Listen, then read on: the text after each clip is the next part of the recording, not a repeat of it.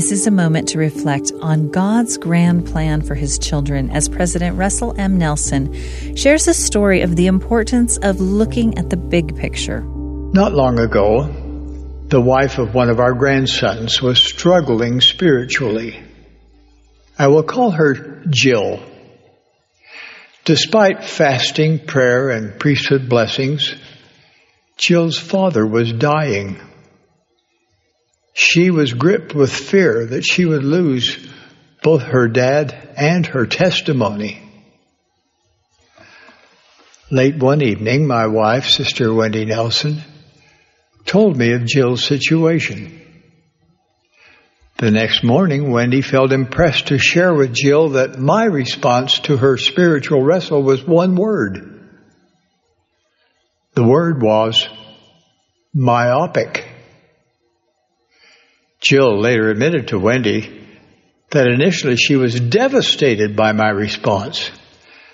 She said, I was hoping for grandfather to promise me a miracle for my dad. I kept wondering why the word myopic was the one he felt compelled to say. After Jill's father passed on, the word myopic kept coming to her mind.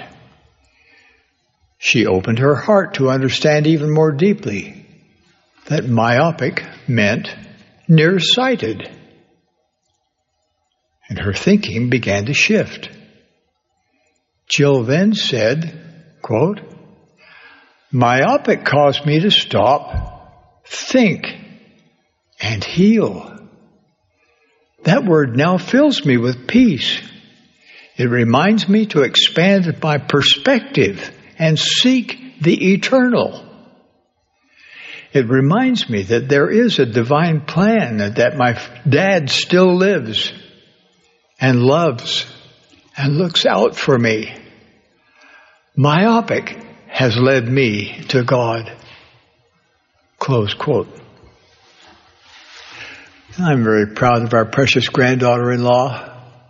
During this heart wrenching time in her life, dear Jill is learning to embrace God's will for her dad with an eternal perspective for her own life.